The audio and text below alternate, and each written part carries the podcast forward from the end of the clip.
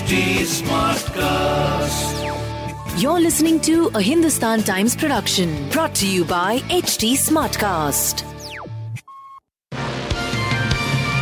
Hello, these are the top news for the day.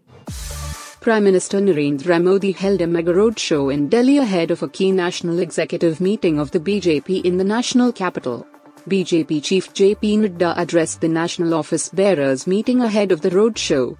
The Prime Minister's roadshow was held between Sardar Patel Marg and the NDMC Convention Centre in central Delhi where Union Home Minister Amit Shah, Defence Minister Rajnath Singh, Finance Minister Nirmala Sitharaman among other top leaders had reached for the crucial party gathering.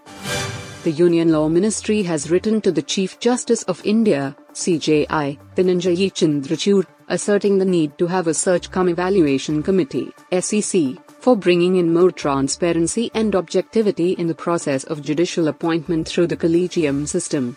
In a letter dated January 6, the centre underlined that the government is an important stakeholder in the process of appointment of judges in the Supreme Court and High Courts and therefore, its views should also find a place in preparation for the panel of names who are eligible for being appointed as judges of the constitutional courts.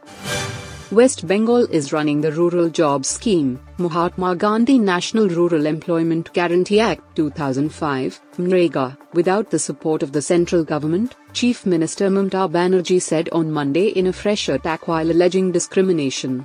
The central government owes Bengal 6,000 crore for the MNREGA funds, Banerjee said while also claiming that central teams were being sent to Bengal for harassment.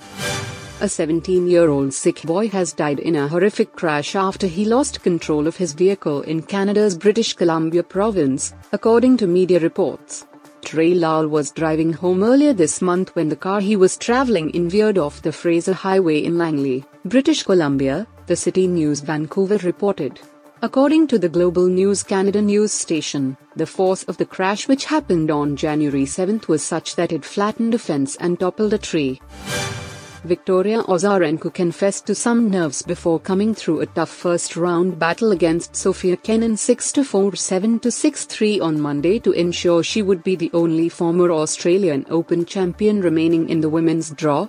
The 33-year-old Belarusian, champion in 2012 and 2013, said she had been concerned at playing Kenin even if the American had suffered an appalling run of injuries since she won her first Grand Slam at Melbourne Park in 2020 producer Bhushan Kumar, the man behind Bollywood's top production house T-Series, has slammed actors in the film industry who charge a hefty sum of Rs 20-25 crores for a single film and it is the makers who have to face the brunt of the losses later. The producer said in a recent interview that he is done pampering Bollywood actors to star in a film. You were listening to the HT Daily News Wrap, a beta production brought to you by HT Smartcast. Please give us feedback on Instagram, Twitter, and Facebook at HT Smartcast or via email to podcasts at hindustantimes.com. Until next time.